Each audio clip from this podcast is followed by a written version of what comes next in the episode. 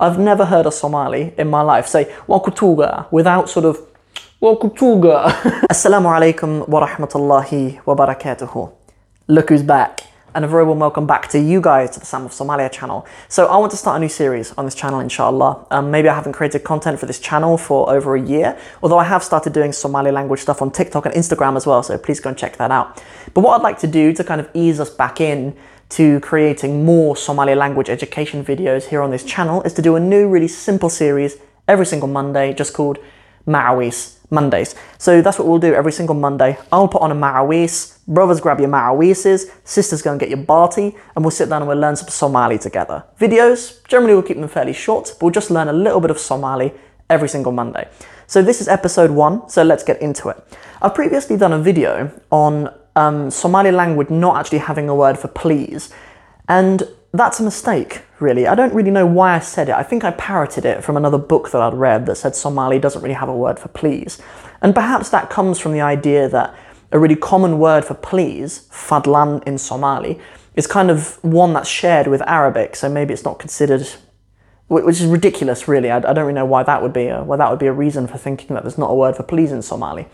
But uh, fadlan is a very common word. Uh, fadlan is the one that I use that we use all the time, really, and you usually put it at the beginning of sentences. So, you know, like you go into the Makhayad Somali, the Somali restaurant, you could say fadlan uh, labo hanid iyo saddah baris. You know, you go in and say, I want fadlan, um, saddah hanid. That's my usual order. Okay, so um, yeah, so you say fadlan generally at the beginning of sentences, and an outro that I say in my video sometimes in Somali is ad bad ugu mahadsantihin dawashadina fadlan like share iyo subscribe daha or I'm saying fadlan like share iyo subscribe daha please like share and subscribe.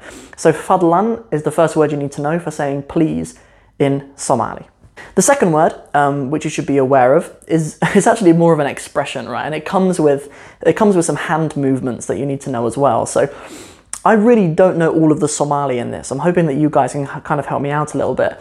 But sometimes Somalis will kind of come to you, Wakutuga. This is Wakutuga. They kind of grab your chin, Wakutuga, like that. And it has to come with this. I've, I've never heard a Somali in my life say Wakutuga without sort of Wakutuga like this. They, they kind of grab your chin. That's like, you know, that's that, that's a way of saying sort of please in Somali. If you want someone to do something, oh please, Wakutuga. so the one, I suppose, is me. The ku, I suppose, is you. One ku.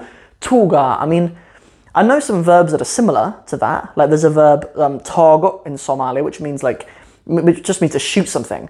Wahad togankara, you know, you know, something like that. Like, um, like I can I can shoot wahad togankara. I can I can shoot it right specifically at a target, and I, I think it can. I think that verb targot can actually mean to like, um, to be shot at as well. But I, I don't really know. I think there's a verb. I think there's a noun with it as well. Targan, which means to like be shot by a firing squad.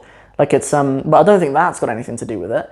Then the only other verb that I know that has a kind of a similar a similar sound is the verb tukot, which means to pray, right? But I, I, don't think that has anything to do with it either. So if you know what on earth we're saying when we're saying well kutuga, this tuga bit at the end, please put it in the comment section below because I'd love to know. The third way of saying please that I'm going to share in this video, there are others, but we're going to do three in this particular video. It's not really a way of saying please, it's more a way of just kind of softening the way that you ask for something.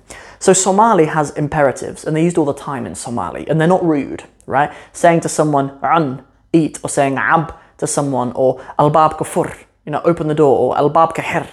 Hir, fur, ab, on they're not rude, really. It's, it's different in English. Like in the English language, especially us Brits, we're a bit sensitive to people just telling us to do things, right? Like in Somali, they're not really rude, but it does feel awkward using them like with people who you should be showing respect to. Like I, like I, I've, I don't think I've heard Somalis like use imperatives towards people who are older or aunties or uncles and stuff. I've not heard that. But something that you can do instead is um, is use the infinitive of the verb with um, with karta. So um, you know, so rather than saying al kafur, you might say al mafuri karta. Can you open the door? Rather than saying open the door. This this verb kara is a way of saying can you do something. It just makes it a bit softer. So rather than saying al kafur, open the door, you're saying al mafuri karta. Can you open the door? That's just a much a, much better way of making it kind of softer. and, um, and that can be used with any verbs throughout all of Somali.